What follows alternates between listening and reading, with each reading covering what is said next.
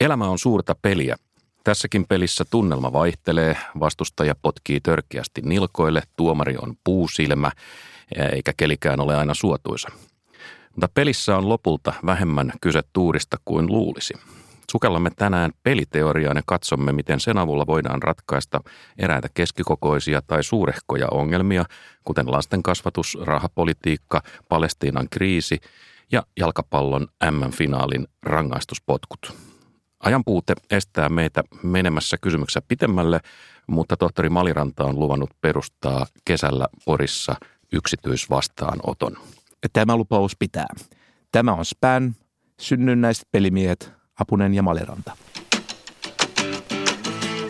Apunen ja Maliranta.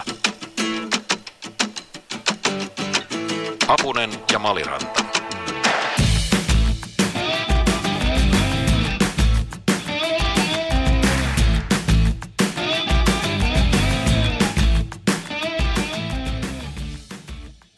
Ennen peliteoriaa pari pientä uutissähkettä. Spämmin viime jaksossa, kuten kaikki hyvin tietysti muistaa, me käsiteltiin identiteettipolitiikkaa, kulttuurista omimista, sananvapautta ja me esiteltiin mainio kanalainen psykologi professori Jordan Peterson, joka on joutunut hiukan vastatuuleen näkemystensä vuoksi. No nyt me taltioitiin tämä spämmin jakso 7. päivä toukokuuta ja kas heti jo seuraavana päivänä vaikutusvaltainen New York Times julkaisi artikkelin, jossa kerrottiin, miten suuri joukko Amerikan johtavia intellektuelleja on ryhmittynyt älylliseksi vapautusliikkeeksi, vapausliikkeeksi, jonka nimi on IDF, Intellectual Dark Web. Ja mun mielestä tämä nimilista näistä ihmisistä on erittäin vaikuttava. Siellä on mukana esimerkiksi neurotieteilijä Sam Harris. Se on skarppi ja kiinnostava sun, sun suuri suosikki. On se kyllä ja, tosi ja, su- ja, ja munkin. Ja upea keskustelija. Steven Pinker, hyvin laajalti luettu, tunnettu hahmo. Meidän esittelemämme Jordan Peterson, Jonathan Haidt, joka on, on Yhdysvaltain suosituimpia, arvostetuimpia sosiaalipsykologeja, Erik Weinstein, matemaatikko, Steve Hicks, joka on filosofi, ja sitten esseisti feministejä, tyyppiä Ajaan Hirsi Ali – Kristiina Hoff Sommers, Camille Paglia, erilaisia poliittisia kommentaattoreita, kuten Ben Shapiro, lavakoomikko Dave Rubin ja niin edelleen. Tämä listahan on siinä mielessä ihan vaikuttava ja kiinnostava, että tässähän on mukana siis liberaaleja ja konservatiiveja, siellä on miehiä ja naisia ja tota, on tummia ja vaaleita ihmisiä, että ainakin tässä mielessä heterogeeninen joukko. Niin, ei, ei mikään niin kuin pieni kiilusilmäryhmä, mutta mikä näillä ihmisillä nyt on hätänä ja, ja mikä heitä äh, yhdistää, mikä, mikä on nyt siis ongelma? Ja nyt nämä ihmiset sanoo, että ongelma on se, että he kokee, että heidän mielipiteen vapautensa ei ole enää niin kuin ennen. Ja, ja he on sitä mieltä, että ei voi olla – tuomittavaa tai jopa rikollista sanoa esimerkiksi se, että miesten ja naisten välillä on biologisia eroja. Ja toisin sanoen he katsovat, että vapaa sana on hyökkäyksen kohteena. Ja ennen kaikkea he on sitä mieltä, että, että, että amerikkalaiselle yhteiskunnalle ja tälle yhteiskunnalliselle keskustelulle on myrkkyä se, mitä me kutsuttiin viime lähetyksessä identiteettipolitiikaksi. He sanoivat, että se repii amerikkalaista yhteiskuntaa kappaleiksi. No nyt tota, jos, jos tämä on intellectual dark web, niin kuin pimeä verkko ja, ja, ja pimeyden voimat on noin äsken mainitut, niin, niin voi olla, että mäkin nyt harkitsen siirtymistä pimeälle puolelle. Mites, mites sinä? Niin, eli miten tehdä tilanteessa, jossa on vastakkain synkkä, tumma totuus tai valkoinen valhe? Niin. On hankala paikka välillä. Joo, mutta tämä on minusta mielenkiintoinen ilmiö ja, ja, ja tota, kertoo siitä, että, että keskustelu käy Amerikassa niin kuin todella kuumana ja, ja tota, seuraamme tilannetta. Toinen uutissähke Elinkeinoelämän valtuuskunta Eva, jonka sattumoisin tunnemme kohtuullisen hyvin, niin, niin julkaisee ensi tiistaina 29. toukokuuta julkaisun, jonka se on tällainen pieni faktakirjainen, jonka nimi on Me olemme keskiluokka ja siihen liittyy analyysi nimeltä Vankistuva keskiluokka. Eli otsikosta huolimatta tämä analyysi nyt ei sitten kuitenkaan koske keskiluokan kasvavaa ylipaino-ongelmaa. No ei, vaan, vaan se koskee kaikkea sitä, mitä keskiluokasta väitetään ja sanotaan. Nythän siis keskiluokkahan on hyvin suosittu tällainen tota, ää, poliittisten väittelyiden pesäpallomailla, jolla, jolla voi niin kuin lyödä erilaisia laakalyöntejä. Sanotaan, että keskiluokka kurjistuu tai keskiluokka ei ole saanut sitä, mitä se on ansainnut. Ja, ja koska Suomessa niin 70 prosenttia ihmisistä kuuluu keskiluokkaan, niin tämä on tietysti aika, aika niin kuin, ää, heavy argumentti niin sanotusti.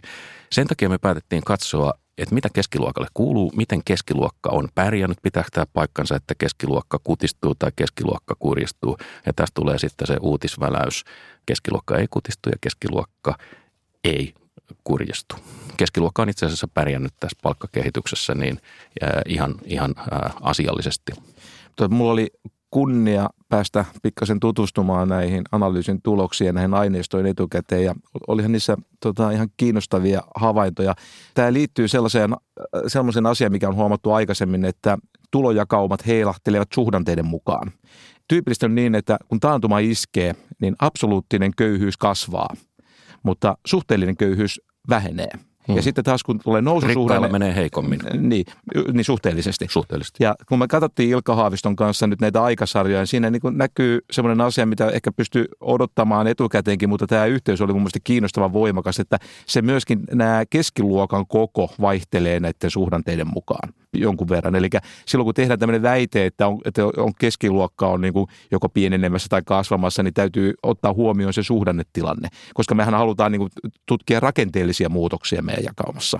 Siis kansainvälisessä vertailussahan tämä Suomen keskiluokka 70 prosenttia suomalaisista niin, niin on todella suuri. Meillä on valtavan kokoinen keskiluokka. Mistä se kertoo sun mielestä? No se kertoo meidän tulojakaumasta, eli meillä on tuloerot pieniä. Että se, se, silloin se tarkoittaa sitä, että ollaan pakkauduttu sinne medianin ympärille isolta osin ja sä pidät sitä hyvänä asiana? Minusta niin kuin lähtökohtana se on hyvä tilanne, jos se vaan pystytään yhdistämään siihen tilanteeseen, että talous on dynaaminen. Ja jos me katsotaan Suomea ja muitakin Pohjoismaita pitkällä aikavälillä, niin ei meidän dynamiikassa nyt semmoisia valtavia ongelmia ole kuitenkaan ollut. Että nyt esimerkiksi tällä hetkellä Ruotsilla menee todella lujaa joka kertoo siitä, että kohtuullisen pienet tuloerot ja äh, vahva talouskasvu ja dynamiikka ovat yhteensovitettavissa, mutta se ei ole helppoa. Se, on, se vaatii tietyn tyyppisen yhteiskuntamallin. Tämä hyvinvointivaltio on pystynyt ikään kuin tämän äh, tasa-arvon ja dynamiikan yhdistämään kohtuullisen hyvällä tavalla. Keskiluokkaanhan kuuluu siis ihmiset, joiden tulot on vähintään 75 prosenttia niin sanotusta mediaanitulosta ja enintään 200 prosenttia siitä. Ja mediaanihan on se, kun me laitetaan kaikki ihmiset tulojen perusteella jonoon, niin se on se keskimmäinen tyyppi ja siinä. kysytään sen palkka, että paljon se on, niin se on se mediaanipalkka. Kyllä. Voimme siis nukkua yömme rauhassa, keskiluokka voi hyvin ja sitä kautta kai mekin voidaan hyvin.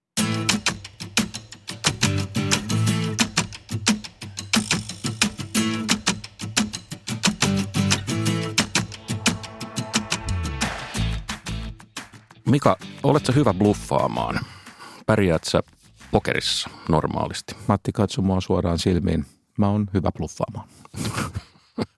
tota, ää, uskotaan se. Uskotaan, uskotaan se. no, tota, mua rupesi naurattaa ja pokerissa yleensä, niin tota, se, se, ei ole hyvä merkki. Politiikka, talous ja urheilu ja siinä sivussa lemmen puuhat on, on tietysti perimmiltään isoa peliä säännöt vaihtelee, mutta tota, jokainen päätös on, on tulosta pitkästä vuorovaikutuksesta ja jokaisesta päätöksestä seuraa aina uutta vuorovaikutusta. Nyt se, minkälaisia ratkaisuja me tehdään näissä tilanteissa, niin sitä tutkii peliteoria, joka on jännittävä osa taloustiedettä. Ja peliteoriahan sanoo noin suurin piirtein, että jokaisen toimijan ratkaisu vaikuttaa toisen toimijan ratkaisuun ja kumpikin ymmärtää sen, että, että mun toiminnallani on vaikutusta toiseen. Ja ymmärtää, että toinenkin ymmärtää. Tämä kuulostaa maailman yksinkertaisimmalta ja maailman niin kuin tyhmimmältä jutulta, mutta sitten kun sitä katsotaan vähän lähemmin, niin se on, se on tosi kiinnostavaa. Ja sitten kun sitä ruvetaan laskemaan, niin sitten joskus ne yhteydet on aika mutkikkaita. Ää, tässä on ehkä tosiaan hyvä vähän taustottaa, että niin kuin, niin kuin Matti sä sanoit, että peliteoria on hyvin tärkeä osa taloustiedettä.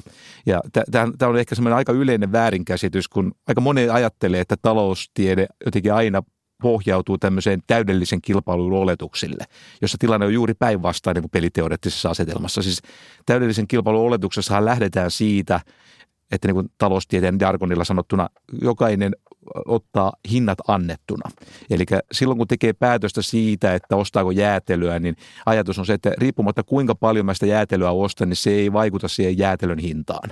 Mutta tämä nyt kuulostaa Mika siltä, että taloustiede on niin kuin valtavien ponnistelujen jälkeen keksinyt jotain sellaista, minkä jokainen niin kuin tavallinen turakainen tietää jo valmiiksi, että, että juu, meillä voi olla niin kuin kilpailua ja hinnoittelua, mutta viime kädessä kuitenkin niin kuin ihmiset on ihmisiä ja, ja me pelataan keskenämme niin kuin loputtomia pelejä. Niin tämähän ei ole taloustieteessäkään ihan u- uusi keksintö, että tämä on kai jo 50-luvulla lähtien mun, viimeistään tehty peliteoria. Mun peltiseppä kaverini Timo sanoisi, että ootteko te ihan niin kuin pöljiä, että mikä tuossa nyt on niin kuin idea? Mutta siis vakavasti ottaen, niin äh, nämä on työkaluja. Joihinkin, äh, siis täydellisen kilpailun malli on työkalu, joka sopii tiettyihin asioihin ja peliteoria on työkalu, joka sopii toisiin asioihin. Että tämä ihmiselon muodot ovat niin moninaiset, että ei kannata yhdellä työkalulla yrittää höylätä kaikkia, vaan eri, eri tilanteisiin otetaan erilaiset välineet. Ja peliteoria on äärimmäisen arvokas tota, osa tätä työkalupakkia. Okei. No, nyt kun vähän tätä asiaa tuossa pohdiskeltiin, niin mua rupesi tässä se, että peliteoria todella näyttäisi niin kuin sopivan lähes kaikki kaikkeen. Mm. Et, et, et ei oikeastaan ole inhimillisessä elämässä sellaista aluetta, josta sä et voisi tehdä peliteoreettista Nimenomaan. asetelmaa ja, ja, ja miettiä sitä sen, niin, eli, sen läpi. Matias, jos olisit niin kuin matemaattisesti lahjakas, niin mä voisin tosiaan suositella, että sä opiskelisit tätä peliteoriaa. Että tämän tervejärjen jälkeen siinä on yhtä sun toista laskemista ja, ja niin kuin, tota, ollaan tässä vuosikymmenen aikana havaittu, että nämä, nämä työkalut on äärimmäisen arvokkaita hyvin monella, monilla eri aloilla. Muun muassa evoluutioteoriassa – Kansainvälisessä politiikassa näitä peliteorioita on käytetty. Toisen maailmansodan ajan meritaisteluja suunniteltiin peliteorioiden avulla. Jopa lasten kasvatuksessa on käytetty peliteoriaa. Okei, no mennään tähän kansainväliseen politiikkaan vähän myöhemmin, koska nyt mä haluan kuulla, että miten me ratkaistaan maailman, maailman tota, kiusalliset ongelmat peliteorian avulla, mutta tota, Aloitetaan siitä, kun sä sanoit, että tämä pätee muka lasten kasvatukseen, niin miten niin? Joo, mun täytyy, tässä vaiheessa mun täytyy antaa tunnustusta äh, professori Matti Pohjolalle hän oli mun tuota, opettaja silloin, kun mä opiskelin perusopintoja kansantaloustieteessä ja täytyy sanoa, että hän, hän on tehnyt muuhun äh, lähtemättömän vaikutuksen. Professori Matti Pohjolan vahvuudet on nimenomaan opettamisen puolella ja mulla jäi mieleen hyvin tarkasti se, kun hän opetti meille peliteoriaa. Hän käytti lasten kasvatusta esimerkkinä peliteorian soveltamisesta.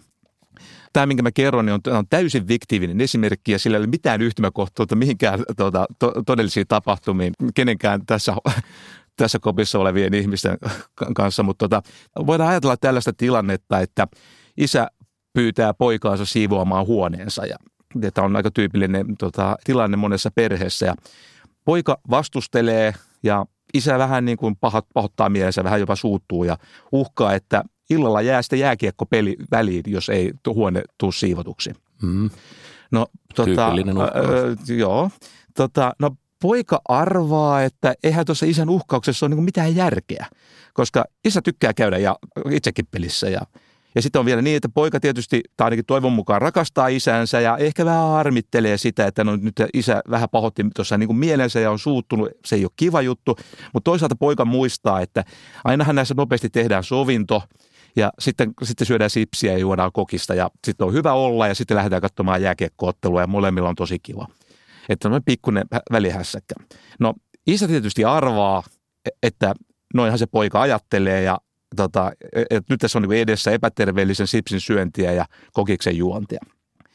Vastuunsa tunteva isähän tietysti tässä vaiheessa rupeaa miettimään, että jotain täytyy tehdä. Ja tässä on nyt tulee, yksi strategia on se, mistä itse asiassa Matti Pohjola tässä esimerkissä käytti, että isä sanoo, että että jos et se siivoista huonetta, mä suutun niin paljon, että mä en voi taata sitä, että mitä tapahtuu. Että ikään kuin vähän uhkaa, että mä vähän, voin tulla hulluksi. Ja jos mä tuun niin pahalle tuulelle, niin sitten mä oon niin pahalla tuulella, että mä en edes halua mennä minnekään jääkiekkootteluun. Ja varsinkin jos tällä isällä on vähän kuin näyttöä siitä, että hän saa semmoisia aikamoisia raivokohtauksia, niin poika voi ajatella niin, että ehkä nyt sitten oikeasti tällä kertaa täytyy sitten siivota se huone. Ja tällä tavalla saadaan se huone siivottua ja lähdetään katsoa jääkiekkoa. Toinen vaihtoehto on sitten se, että isä käyttäytyy niin kuin aikuinen mies ja sanoo vaan rauhallisesti, että sitten ei mennä jääkiekkootteluun ja kestetään se lyhyen ajan tuska, jää yksi peli käymättä. Poika on kauan, silloin paha mieli pitkän aikaa.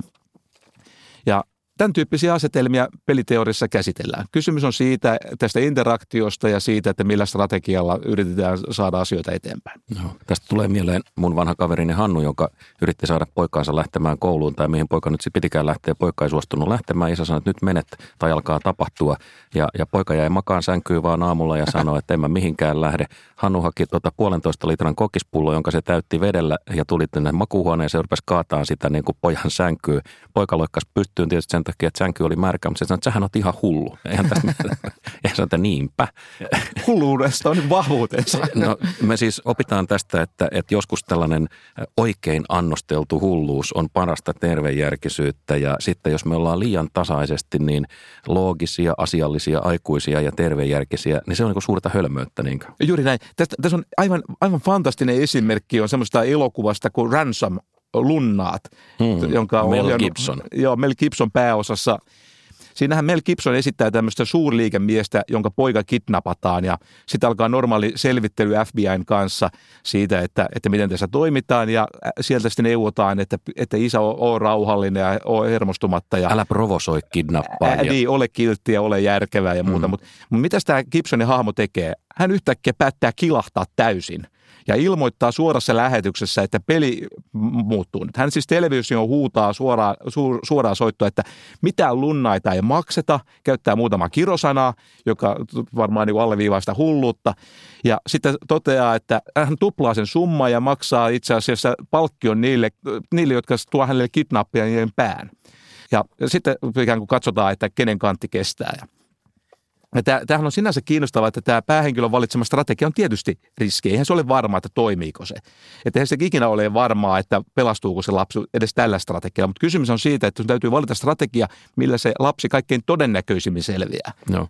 Eli hän horjutti siinä tilanteessa sitä valtatasapainoa, että valta oli täydellisesti kidnappaajilla ja eh, niin kuin tavallaan vanhemmat oli pakotettu sellaisen niin kuin, semmoiseen passiiviseen rooliin Eh, ja, ja hän muutti tämän valta-asetelman tietysti valtavalla riskillä niin kuin, mm. niin kuin sanoit. Ja se antoi aineksia jälkiviisastelua. että Ajatellaanpa, että tästä järkevästä strategiasta huolimatta sitten olisi kuitenkin käynyt niin ikävästi, että se pojalle olisi käynyt huonosti. Tämä olisi voinut vielä johtaa siihen, että päähenkilön ja aviovaimon välit olisi mennyt. Tai Niin kuin poikki. meinaskin mennä. Tietysti siinä oli aviovaimo oli koko ajan se muuttuja, joka sanoi, että tämä on huono strategia. Hän, hän sai niin. niin kuin aikalaiskritiikin aika nopeasti ja Niin. paineet oli kovat, että se ei ollut tietysti niin kuin yksinkertainen ää, valinta. Tämä on tietysti rauhoittavaa ja kiva kuulla, koska nyt, nyt mä tiedän, että jos mä käyttäydyn kotona ajoittain äkkinäisesti ja, ja tota, selittämättömästi, niin mun käyttäytymiseni on vain suurta kätkettyä viisautta. Ma- Matti, tähän sopii Twitterissä tehty yleisökysymys. Matti Virtanen Kauniaista ja Espoon väliseltä siirtokunnalta kysyy, että miten pitäisi reagoida, jos omista lapsista tulee vasemmistolaisia? Pitäisi käyttää lahjontaa, kiristystä vai uhkailua? Tämä, tämä on hyvä kysymys. Mä muistan aikanaan Saska Saarikoski kirjoitti yhteen juttuun. Se oli nähnyt mut jossain tilaisuudessa ja, ja sanoi, että Matti Apunen kuljeskeli salissa sen näköisenä, kun olisi löytänyt tyttärensä sängyn alta kansan uutiset. Ja, tota, mä sanoisin näin, että jos kotona nyt esiintyy sellaisia oireita, että lapsesta on tulossa vasemmistolainen, mer- merkit on tietysti hyvin, hyvin niin kuin monenlaista. Hän alkaa puhua voimakkaasti sosiaalisesta oikeudenmukaisuudesta ja niin edelleen. Niin, niin, Pienistä suhteellisista tuloeroista. ei, Pieni, aivan oikein, niin, niin sen jälkeen niin mä ehdotan hänelle, että tehdäänpäs nyt sillä tavalla, että, että kun, sä, tota, noin, äh, kun sä tienaat siellä kesäduunissa vähän niin kuin rahaa, niin sen jälkeen niin otetaan ne rahat ja jaetaan ne uudelleen.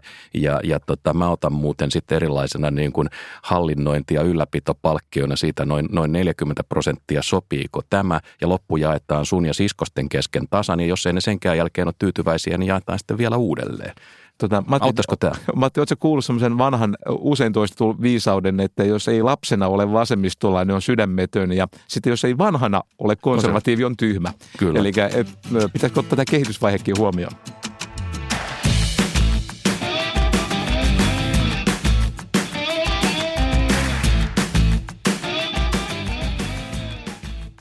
Mennään kansainväliseen politiikkaan. Tämä, on minusta tosi kiinnostavaa. Meillähän nyt tietysti tätä niin kuin oikein tai väärin, kohtuullisesti tai kohtuuttomasti annosteltua hulluutta on ollut viime aikoina tarjolla Yhdysvalloissa presidentti Trumpin muodossa. Mutta nyt viime aikoina on tapahtunut ällistyttäviä asioita. Kaikkien suureksi hämmästykseksi niin, niin Trump on saanut äh, Pohjois-Korean johtajan äh, tämän mainion rakettipojan Kim Jong-ungin äh, neuvottelupöytään ja korealaiset on jopa luovun, äh, luvanneet, että, että tota, he rajoittaa tätä ydinaseohjelmaansa ja luopuu jostain sen osista äh, niin kuin kokonaan. Äh, miten tämä on nyt mahdollista? Tuloksena piti olla katastrofi. Kaikki sanoo, että tämän hullun, siis Trumpin johdolla, niin tuloksena voi olla vain niin kuin globaali katastrofi – ja toisin kävi. Onko tässä nyt niin, että, että obamalaiset ja Trumpin kriitikot eivät ymmärrä peliteoriasta tuon taivaallista? Eli pitäisikö ajatella niin, että oliko nämä amerikkalaiset tämmöisiä salaviisaita, kun tajusivat valita uskottavasti hullulta vaikuttavan Trumpin? Siis jos hän niin kuin näyttelee hullua, niin täytyy sanoa, että se näyttelysuoritus on kyllä sangen vakuuttava. Hmm. Sama asia niin kuin toisinpäin. Oliko Obama liian ennustettava? Kaikki sanoivat, että Obama oli tasapainoinen, järkevä, johdonmukainen. Ja nyt edelleen tämä sama järkevä johdonmukaisuus, sehän on nyt eurooppalaisten ominaisuus. Musta oli hauskaa, että uudessa Foreign Affairsissa oli ihan, ihan joitakin aikoja sitten juttu, jossa sanottiin, että – Trump voi toimia vapaasti maailmanpolitiikan näyttämällä juuri sen takia, että hänen ei tarvitse huolestua eurooppalaisista. Eurooppalaiset tuomitsee asioita mielellään, herkästi, jyrkästi, mutta ne ei koskaan toimi, ne ei koskaan tee mitään. Mm, Trump ei, ei joudu... Uhkaukset on teki, uskottavia. Niin, teki Trump mitä tahansa, niin hän ei joudu Euroopassa maksamaan ratkaisuistaan poliittista hintaa, jonka jälkeen hän voi siirtää meidät sinne takariviin ja jatkaa omia touhujaan mm. meistä riippumatta. Yksi mun vanha kaveri ehdotti, että, että jos me haluttaisiin tehdä jotain niin kuin todella odottamatonta, jolla me horjutetaan Trumpin tasapainoa, niin tarjotaan Kanadalle jäsenyyttä EU-ssa. Johan alkaa Washingtonissa, niin kuin se alkaa kuhina. Ja se, se oli musta erinomainen. Kuuba ja Kanada. Ehdotus. niin. Mutta kun sä kysyit tästä salaviisaudesta, että oliko amerikkalaiset salaviisaita, kun he valitsi Trumpin, niin, niin ehkäpä, ehkäpä, niin kuin mun peltiseppä kaverini Timo, niin, niin he näkee elämän vähän eri tavalla kuin me, jotka luotetaan näihin numeroihin. Ja minä väitän, että me on alettu luottaa liikaa numeroihin. Me, me luotetaan, me, meillä on valtava määrä dataa, jota tuottaa ekonomistit ja tilastotieteilijät ja yhteiskuntatieteilijät. me luotetaan niihin numeroihin niin paljon, että me unohdetaan tämä inhimillisen käyttäytymisen toinen puoli kokonaan. Ensimmäinen uhri tässä sodassa oli Yhdysvaltain presidentinvaalin aikana demokraattien nämä loistavat, briljantit nuoret nerot, jotka teki Clintonin kampanjaa näiden numeroiden perusteella. Ne hävisi 6-0 kun esimerkiksi tälle, tälle Clintonin nerokkaalle kampanjastrategialle Robi Mookille sanottiin, että, että Clinton menettää kannatusta valkoisen työväestön keskuudessa, niin hänen vastaus oli aina, että data antaa eri tuloksen kuin anekdootit. Ja katso, mikä oli lopputulos. Sä oot, sä oot datauskovainen. En. Haluat, Tää, haluat sä katua? Tämä on äärimmäisen hyvä esimerkki. Tämä esimerkki kertoo, että data ei riitä yksinään. Tarvitaan kahta asiaa. Tarvitaan dataa sekä teoriaa.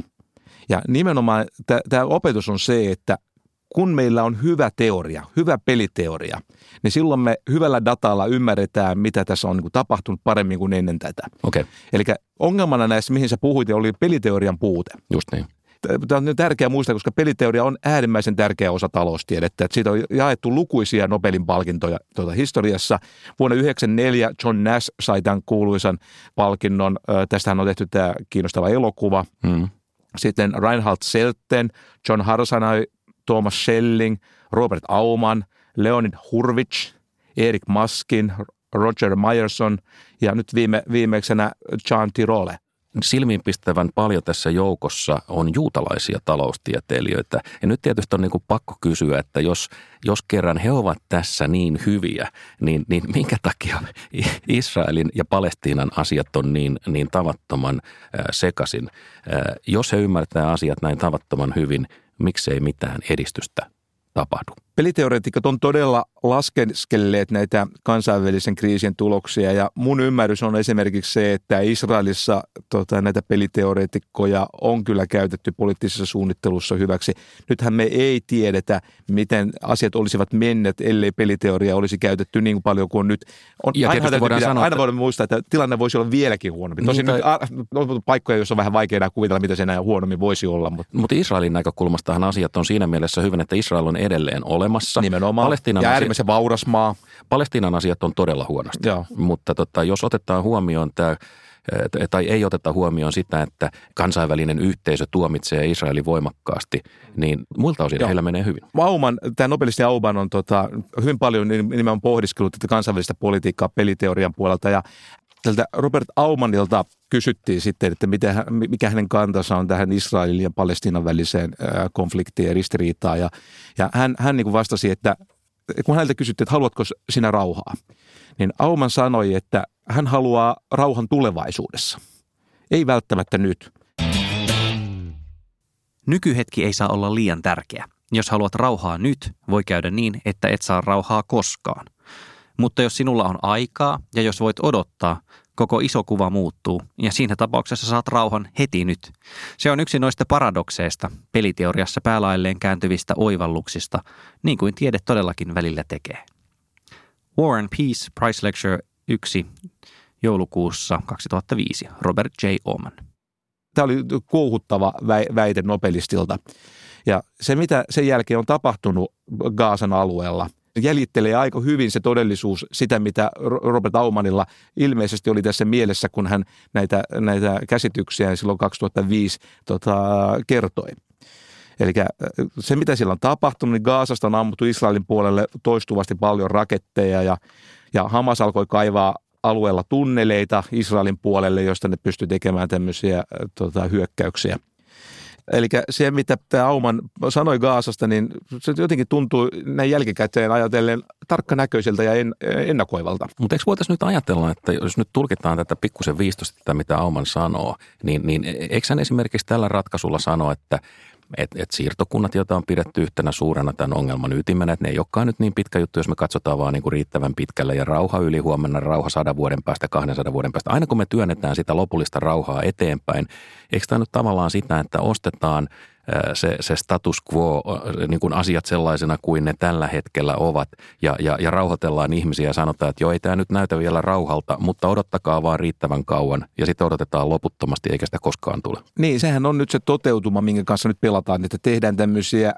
tämmöisiä rauhoja, jotka eivät ole pitkällä aikavälillä uskottavia. Se kai hänen Aumanin argumentti, että pitäisi tehdä sellainen ratkaisu, joka on uskottava pitkällä aikavälillä. Ja jos se tämmöinen uskottava ratkaisu pystyttäisiin nyt tekemään, niin se rauha se, ikään kuin sen sivutuotteena tapahtuisi nyt. Mikä olisi siis ratkaisu Palestiinan kysymykseen? Ja nyt tietysti meillä nyt ei varmaan ole antaa siihen valmista ratkaisua, mutta että jos me saataisiin... Kuumeisesti tätä lähetystä kuunnellaan. mutta jos me saataisiin ikään kuin tämä rauhan odotusperspektiivi asettumaan niin, että puhuttaisiin ikään kuin sama, samasta tota, perspektiivistä, niin se parantaisi näitä mahdollisuuksia. Mutta eikö toisaalta sitten taas peliteoria, jossa haetaan koko ajan suhteellista etua kilpailijaan, niin, niin eikö se nimenomaan, silloinhan sä luovut omasta kilpailuedusta, jos mm. sä ryhdyt käymään samalla aikaperspektiivillä sitä neuvottelua kuin se sun pahin vastustaja. Eikö tämä ole se palestiinalaisten tietyllä tavalla se suhteellinen kilpailuetu, joka heillä tällä hetkellä on, miksi he luopuisivat siitä? Mä en ihan suoraan osaa vastata tähän, mutta mä huomauttaisin sen, että, että se, että tämä konflikti on kestänyt vuosikymmeniä, niin ei välttämättä johdu siitä, että kumpikaan osapuoli olisi tyhmä tai jotenkin aivan syvällä tavalla paha, maailma vaan voi joskus olla niin, että ei ratkaisua vaan siinä tilanteessa ei kerta kaikkiaan tahdo löytyä. Ja mun toive, toivekkuus liittyy siihen, että tämä peliasetelma jostain ulkopuolista syystä muuttuisi mieluummin mahdollisimman nopeasti sillä tavalla, että nämä pelaajat, joiden, joiden järkeä, järkeä nyt ei kuitenkaan loppujen lopuksi ole syytä niin epäillä, niin ne, sitten siinä uudessa peliasetelmassa pelaisivat tämän pelin sillä tavalla, että tässä olisi sitten tämmöinen pysyvä, kestävä rauha saataisiin aikaan.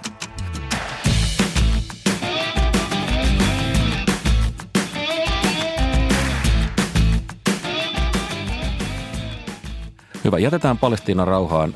He on muutama tuhat vuotta tätä kysymystä yrittänyt ratkaista ja ehkä siihen vielä muutama tuhat vuotta. ei pysty tätä heti. Muutama tuhat vuotta menee, mutta että vielä yksi pointti peliteoriaan ja se on tietysti meille kaikille hyvin tärkeä talouspolitiikka.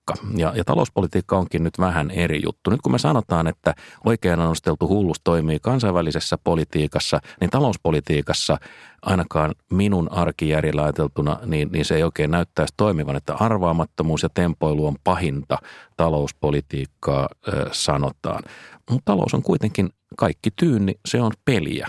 Se on markkinoilla pelattamaa peliä, hmm. jossa yksittäinen toimija, häntä vastassa ovat niin sanotut markkinavoimat, eli kaikki muut ihmiset. Ja joskus siinäkin pelissä pitää nokittaa oikein kunnolla. Jotkut kutsuu sitä bluffaamiseksi, jotkut terveeksi itsetunnoksi. EKPn ää, Mario Draghi ilmoitti vuonna 2012, että EKP ostaa euromaiden velkakirjoja niin paljon kuin tarvitaan. Tämä oli suunnilleen ajatus siis vaikka, vaikka rajattomasti. Aikamoinen nokitus, joka toimii moderni makrotaloustiede nimenomaan korostaa val- paljon tätä johdonmukaisuutta talouspolitiikassa, erityisesti keskuspankkipolitiikassa, mutta myöskin finanssipolitiikassa. Ja tämä johdonmukaisuutta korostetaan esimerkiksi erityisen paljon siinä tilanteessa, kun keskuspankin pitää toimia sillä tavalla, että se pyrkii hillitsemään tai lyömään, viemään voimat inflaatio-odotuksilta. Ja se, mikä tässä on tosi kiinnostavaa, että tämä keskuspankkien uskottavuus on sellainen asia, jota Mauno Koivisto oli sangen itsenäisesti pohdiskellut jo, jo vähintään yhtä samaan aikaan, kun akateemiset ihmiset tätä pohti, tätä keskuspankkipolitiikkaa. Ja Mauno Koivisto kirjassa kaksi kautta toteaa seuraavasti. Nyt on vähän verta vuodatettu, on kamppailtu, on nostettu korot erittäin korkealle. Ulospäin tämän pitäisi näyttää ihan se erilaiselta kuin offensiivinen devalvaatio. Ja tämän huomioon Juhana Vartiainen tota, kirjoituksessa on tuonut esiin juuri se, että kuinka Mauno Koivisto oli tämmöisenä itsenäisenä ajattelijana pystynyt niin kuin näkemään tavallaan makrotaloustieteen ää, näkemyksiä, jotka on, on niin kuin valtavirtaa ollut sitten myöhempinä vuosikymmeninä. Ja t- tähän liittyy tämmöinen termi kuin uskottavuuspääoma. Eli talouspolitiikassa on tärkeää tämä uskottavuuspääoma. Että jos sulla on uskottavuuspääomaa, niin silloin siihen niihin päätöksiin luotetaan ja sitten se toteuttaa, se, että ne markkinoilla toimijat uskoo, että noin oikeasti toimitaan, niin johtaa siihen, että asiat sitten oikeasti välittömästi lähtee menemään niin. Mitä tämä uskottavuuspääoma niin kuin tarkalleen ottaen on? Onko, onko se juuri sitä, että et, et sä pystyt niin kuin Mario Dragin tavoin sanomaan, että et, et me mennään niin pitkälle kuin ikinä tota tarvitsee. Jos on paljon ja pääomaa, niin silloin mennään sitten tarvittaessa läpi. Päätyyn asti, niin kuin niin. kiekkoilijat sanoo. Ja, jos, ja tätä on se pointti, että sitten jos sitä uskottavuuspääomaa on niin paljon, niin sitä taistelua ei edes tarvitse käydä. Ja, ja tähän se liittyy juuri, että sun täytyy jossain vaiheessa se uskottavuuspääoma rak, niin kuin muodostaa. Ja se voi olla, että sitä uskottavuuspääoman muodostamisen vaiheessa sä joudut e-, esimerkiksi käymään ihan valtavan taantuman läpi. Eli se, että työttömyys nousee korkealle ja talolla menee heikosti. Ja ikään kuin vuodatetaan sitä verta. Hmm. Ja siitä tulee lyhyellä aikavälillä, tavallaan tyhmä, tyhmä, lyhyellä aikavälillä tyhmää politiikkaa, mutta jos tämän lyhyellä aikavälillä tyhmän politiikan ansiosta saadaan hyvä uskottavuuspääoma, niin tulevaisuudessa ei tämmöistä tar- ne, tällä tavalla tarvitse enää tapahtua. Se on se logiikka. Okei, niin kuin näkyy, me ollaan hyvin johdonmukaisia, että ensin me eh, todistettiin, että arvaamattomuus on kultaa ja nyt sen jälkeen niin olemme hiukan eh, kääntäneet niin kuin takkia, mutta bluffaamiseen me uskotaan edelleen. Bluffaaminen on kaiken politiikan ydin. No mietin tätä vielä.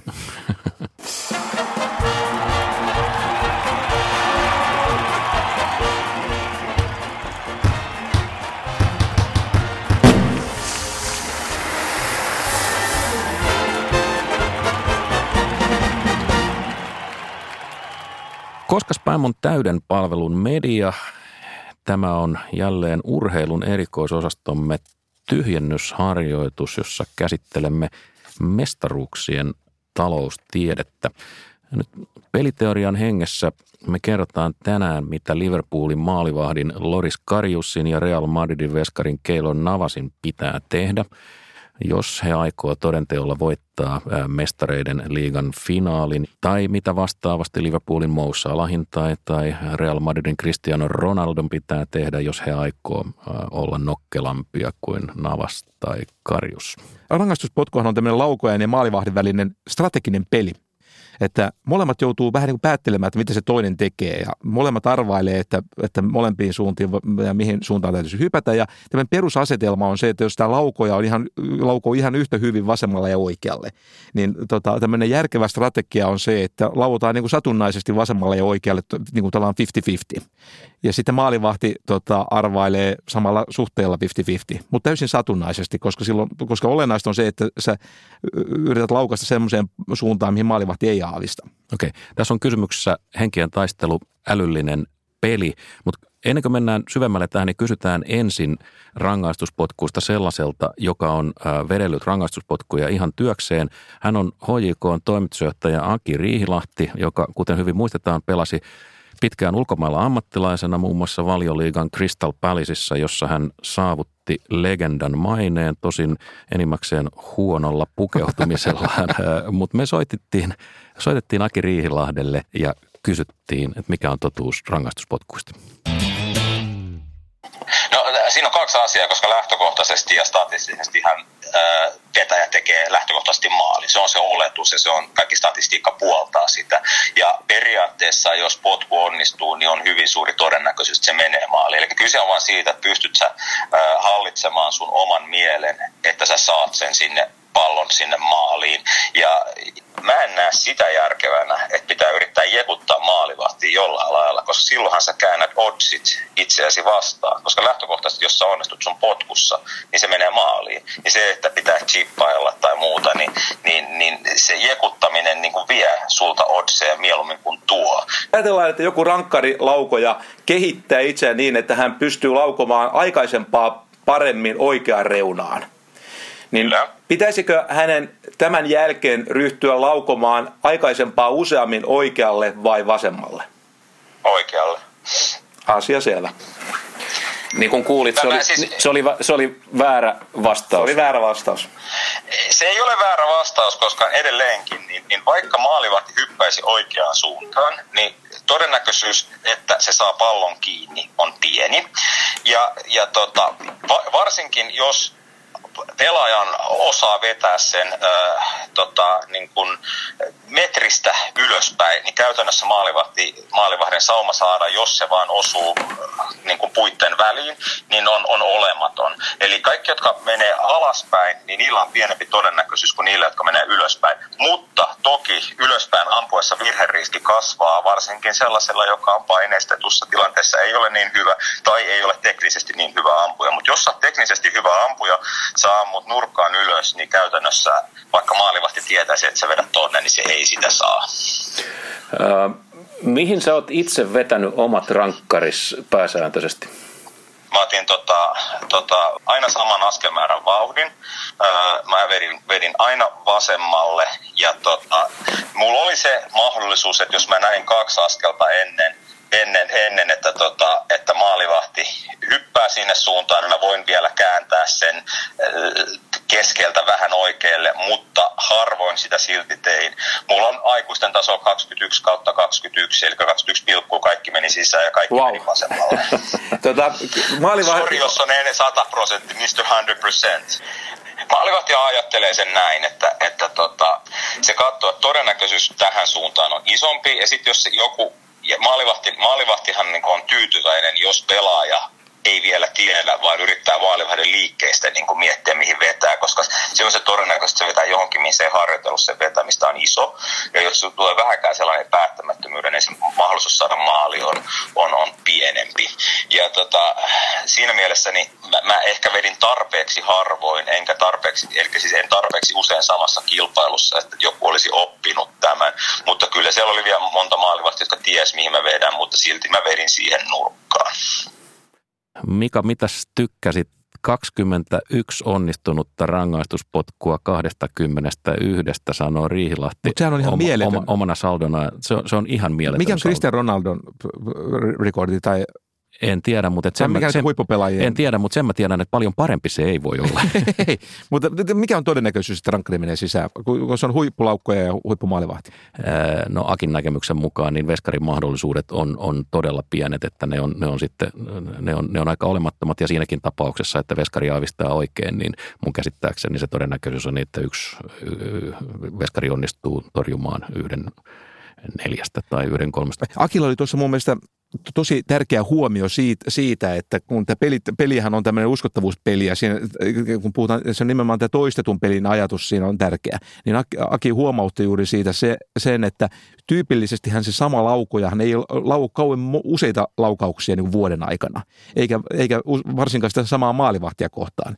Ja kyse on siitä, että kun nyt Akihan sanoi, että hän on aina laukassut samaan suuntaan. Sen mm. kaikki 21 laukausta, joka ainut samaan suuntaan. Ja, ja sitten hän, hänen käsityksen mukaan maalivahti, ne olisi tienneet sen, että Aki on niin kuin 20 edellistä laukausta laukannut vasemmalle, niin ne olisi pitänyt sitten, tai oikealle kumpaan suuntaan nyt laukokaan, niin maalivahdin olisi jo pitänyt osata päätellä tämä etukäteen ja hyö, aavistaa siihen reunaan. Mm, joo. Ja mä yritin kysyä, sitten mä yritin Akilta kysyä, että kuinka usein maalivahti on niin kuin arvannut oikein tota, sen laukaisusuunnan, ja aika usein oli arvannut väärin.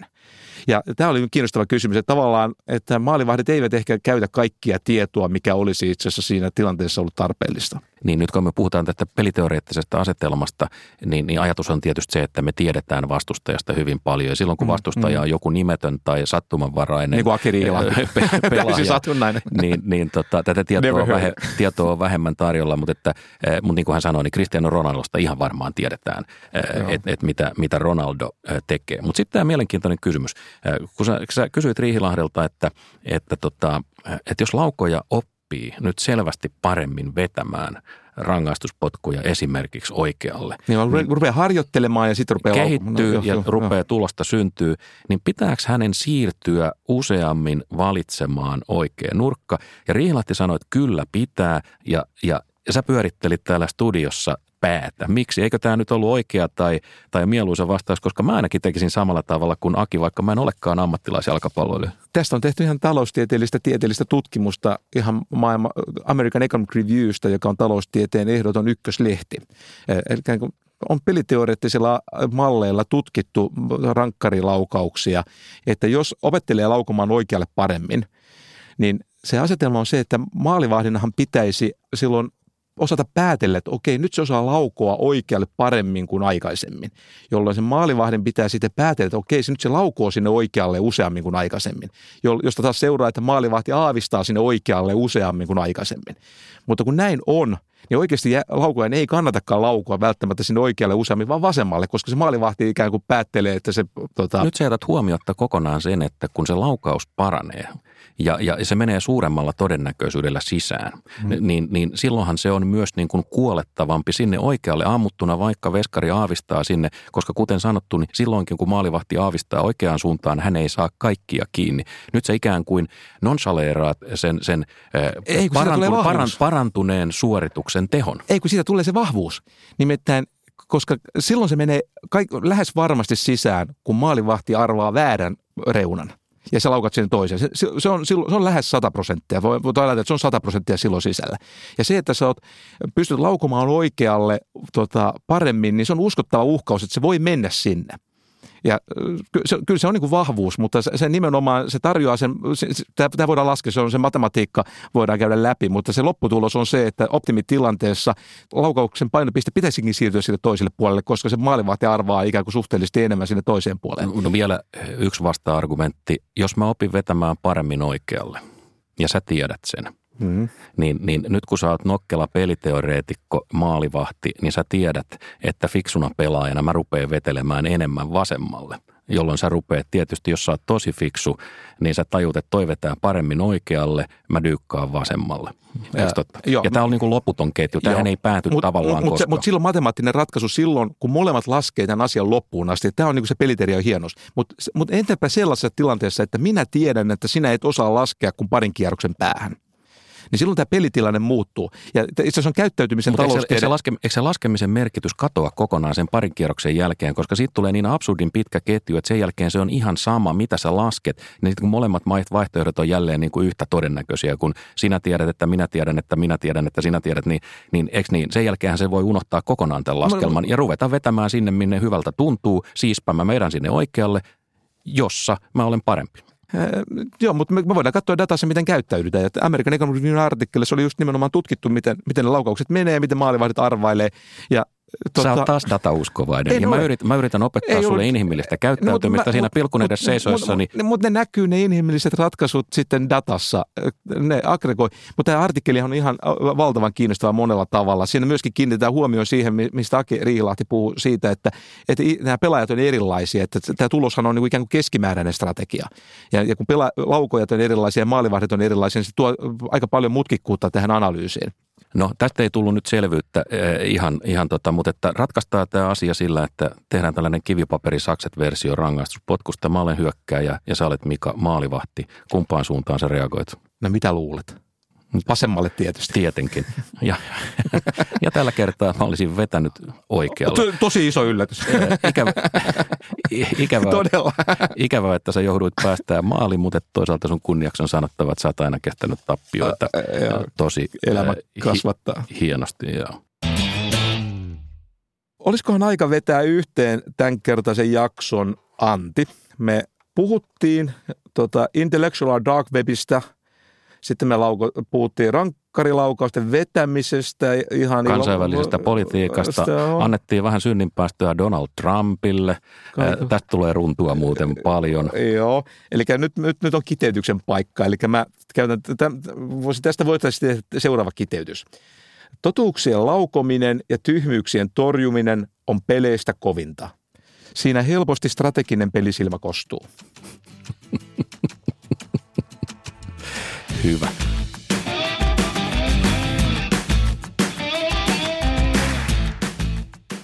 Se kiteytti tämän monipolvisen, värikkään ja hienon keskustelun.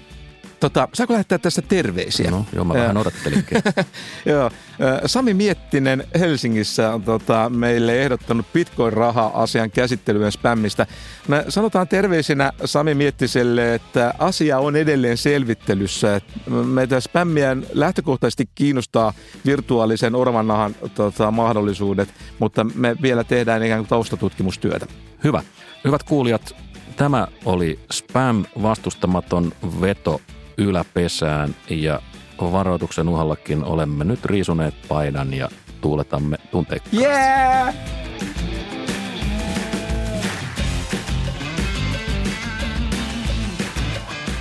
Käykää arvioimassa ja kommentoimassa tätä podcastia. Se onnistuu Applen podcasteissa ja Evan sivuilla www.eva.fi.